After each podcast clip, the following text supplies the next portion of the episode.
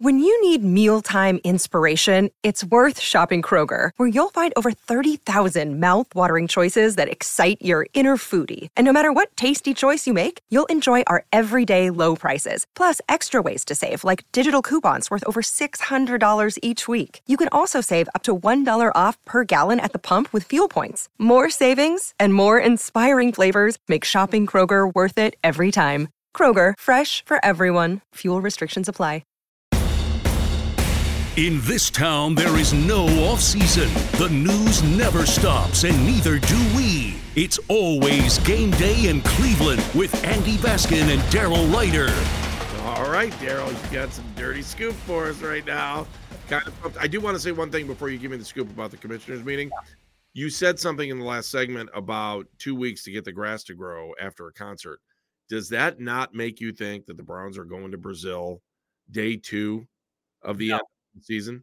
No, because week one is going to, week one kicks off after Labor Day. Okay. Okay. Which this year I believe is September 8th. That week is September 8th. So the Okay. Brazil game I believe is September 6th, if I'm doing the math on my So calendar. you're saying the first game of the NFL season is September 5. well, no, I, I, I I don't think that the Brazil is the kickoff game though. I think it's the second game of the season. The Right. kickoff game is Thursday. Thursday night- Brazil is th- is Friday. Thursday the fifth is the kickoff game. Brazil is the sixth, and then everyone else plays on the eighth. Okay.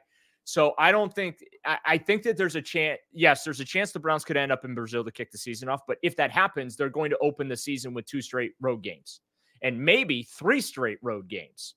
Um, and I don't see that happening. So I think what's going to happen is the Browns will open at home September 8th, be done. As soon as that game is over, they'll begin the the work to bring in the the setup for the Billy Joel uh Rod Stewart concert. Okay. Because that'll take place Friday night, September 13th. They will not play at home on Right, September. so hang on, Daryl. The just so you know, the game in Brazil is Friday, September 6th. right, which is what I said. Okay, just make it just double checking. Okay, I'm sorry. I just Um, on the same page. Okay. And so this this is the challenge now. Because if they had a dome right now, they could have the Billy Joel concert Friday night, and then they could go ahead and play on Sunday. You know, the, the commissioner kind of just laid it out for people. so Um, all right, so right now, uh, so what happened in that commissioners meeting? Basically, uh, you know, my understanding of the conversation was just basically look that the Haslams are willing to commit hundreds of millions of dollars uh, to renovate the existing stadium. Uh, they're willing to commit even more to build a new stadium. Y'all need to get it together and figure it out. Right. And remember, Goodell was the pseudo architect of the return of the Browns, uh, you know, as an expansion team Right. which as we know that did not go well.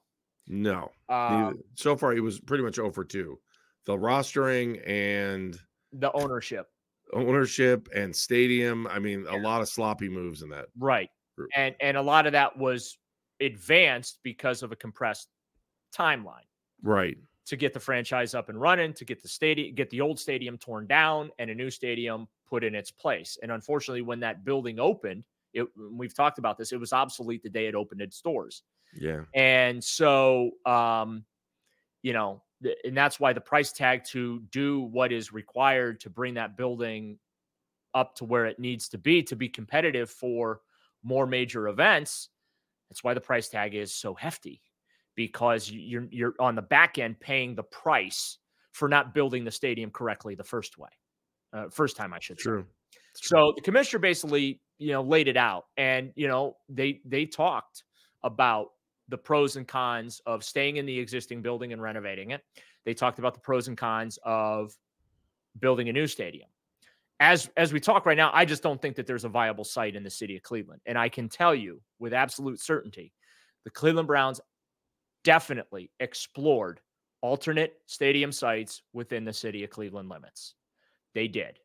Um, and as it turns out, it looks like that this Brook Park location, which is right by the airport, by three major freeways, that appears to be the best spot. If, keyword, if they were to leave the lakefront, that's where it would go. And if they were to leave a lakefront, it would need to be a dome because it makes no sense to do what Buffalo's doing, and that is go from one open air stadium right back into another.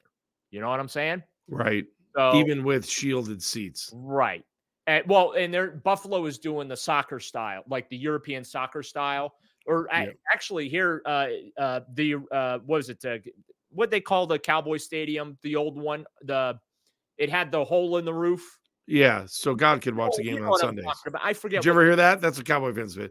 Oh, they put a little hole in there so God can watch the game on Sunday. Right. I, I forget what that stadium name was called, but Cowboy Stadium. Was that what it was called? Cowboy Mhm. Stadium. Okay, I think so. Yeah. that was before the uh, era of corporate naming rights ownership and all that kind of stuff. But yeah, so that that's kind of like what the Bills are doing, and it just doesn't make sense for the Browns to do something like that. So you know, because you're not other than maybe having a 360 concourse in the clubs, you're not really gonna get. You're not getting a Final Four. You're not gonna get a Super Bowl. You're not, and these are things too that you think about. That's, I mean, if they build this, it's no guarantee you get a Super Bowl, but I bet you you get a Final Four. I bet you you get a college football playoff game. I bet you you get a college bowl game. I bet you you can invite Ohio State up here. Remember, what was it? Wisconsin and Toledo, I think, played at Yep. Brown Stadium a few years ago. So, like, Yep. the, the Haslams are anxious to bring more events. They've had U.S. U.S. men's and U.S. women's soccer play uh, at Brown Stadium, the the Concaf Cup or whatever that is. They've had that uh, at the stadium and things like so. They they have tried to bring additional events, but yeah, they want to create. Guess what? You could bid on a combine. Yeah, I mean, There's a mi- all you have to do is look at Indianapolis and look what they have for their dates right? and say, hey, we could host every one of those if it was Basically, here. imagine Rocket Mortgage Fieldhouse on steroids. Yeah. like like that, that, that, that that's what you're trying to create so there's just a there's first of all in summary there's nothing definitive right now. Everything right now is all about them exploring their options which is business 101 like there's nothing wrong like i just don't get the anger people have at the browns right now. There's nothing wrong with what the browns are doing right now okay? Now if they ultimately decide to go to brook park and build on that site and whatever and you want to be mad because you live on the east side and there's no freeways on your side of town and it's going to take you forever to get that side of town well uh, okay i understand your frustration i live on the west side i got three freeways within five minutes of my house i would i'm not going to lie i'd love a stadium in brook park it's a stone's throw from my front porch like it, it doesn't matter to me where they You play. could sell parking. Right. Yeah. Well, I don't know about that. Uh, my yard's not big enough, but the the the team is not going anywhere. It's still staying here. Okay. This this isn't Art Modell 2.0. The Haslams are not bad people. Okay. Uh, they're still talking with the city of Cleveland. Like the relationship with the city of Cleveland is not a toilet because they, you know, they're exploring uh, a, a secondary option.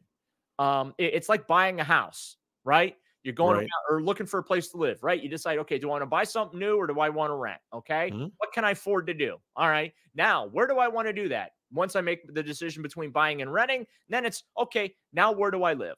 You know, what are the taxes going to look like? What are the, the costs going to, you know, look like? Is it a fixer upper?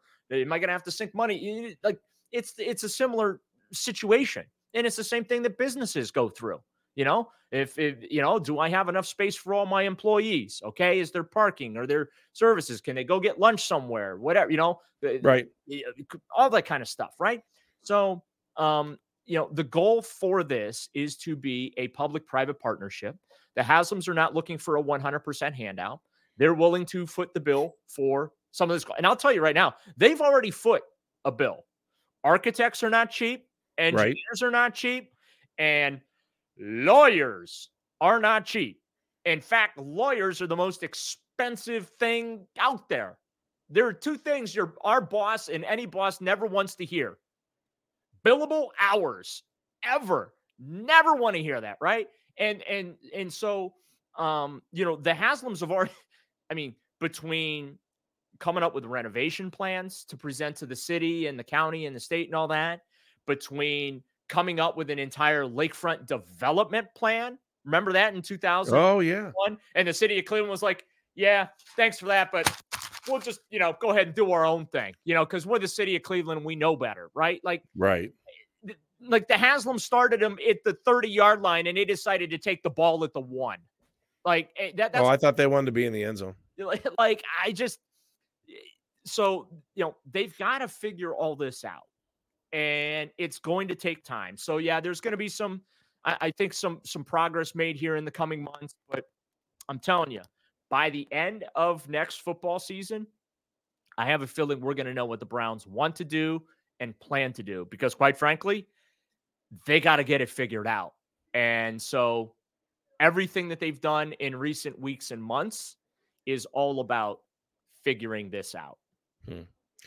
All right, he's Daryl Ruiter. I'm Andy Baskin for our amazing producer Meredith Kane. It's always game day in Cleveland. We love the fact you're you're hanging with us here during the off season. We might be a little bit more sporadic on when we're dropping podcasts, but uh, we do appreciate you. I've got some great notes and some uh, people have said some fantastic things about the podcast. We really do appreciate everybody that watches and listens to us and and checks us out on YouTube or listening to us on the Audacy app. Uh, Daryl, final word.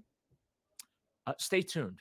that that's Stay the final tuned. word because there's a lot of stuff that's going to happen here in uh, in 2024 about the future of the Cleveland Browns and where they're going to play football. And there you have it. It's always game day in Cleveland.